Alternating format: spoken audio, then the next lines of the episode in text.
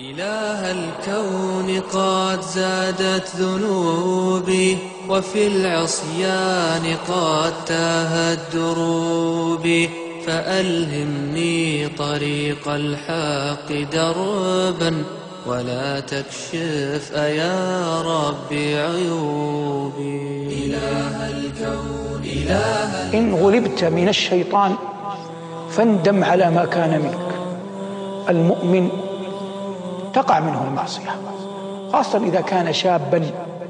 يعجب ربك من الشاب ليست له صبوة، لكن شاب يأتي بألبوم صور، وما أنا لا أعرفه في التقنية، لكن يأتي بالتقنية ثم يريها زملائه، فعلت وفعلت وفعلت، ويجعل كيدا يكيد به الأعراض والناس ومن حوله من الجيران من القريب والبعيد.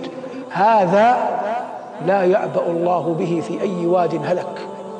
لكن قد يأتي أحد الناس، أحد الشباب تقع منه الزلة، تقع منه الخطيئة، فأنا أقول له أول الأمر لا تخبر بذلك أحدا، فالناس تفضح ولا تعذر، والله يستر ويعفو، فاكتمها عن كل أحد. لا تقل هذا شيخي، ولا هذا أستاذي، ولا هذا زميلي، ولا هذا والدي. أقل ما يمكن أن ينالك أنه سينظر إليك بعد ذلك نظرة ازدراء، والله لو أصبحت إماما للحرمين، لأنه سيتذكر تلك المعصية فأنت حقير في عيني. فلا تخبر أحد. لكن إن كنت صادقا في الندم فإن الله جعل أبواب التوبة مفتوحة. قل يا عبادي الذين أسرفوا على أنفسهم لا تقنطوا من رحمة الله، قل أستغفر الله الذي لا إله إلا هو الحي القيوم وأتوب إليه. في الحديث من قالها 7 مرات غفر الله له ما تقدم من ذنبه وإن كان قد فر من الزحف. قل سبحان الله وبحمده 100 مرة، من قال سبحان الله وبحمده 100 مرة غفر الله له ذنوبه وإن كانت مثل زبد البحر.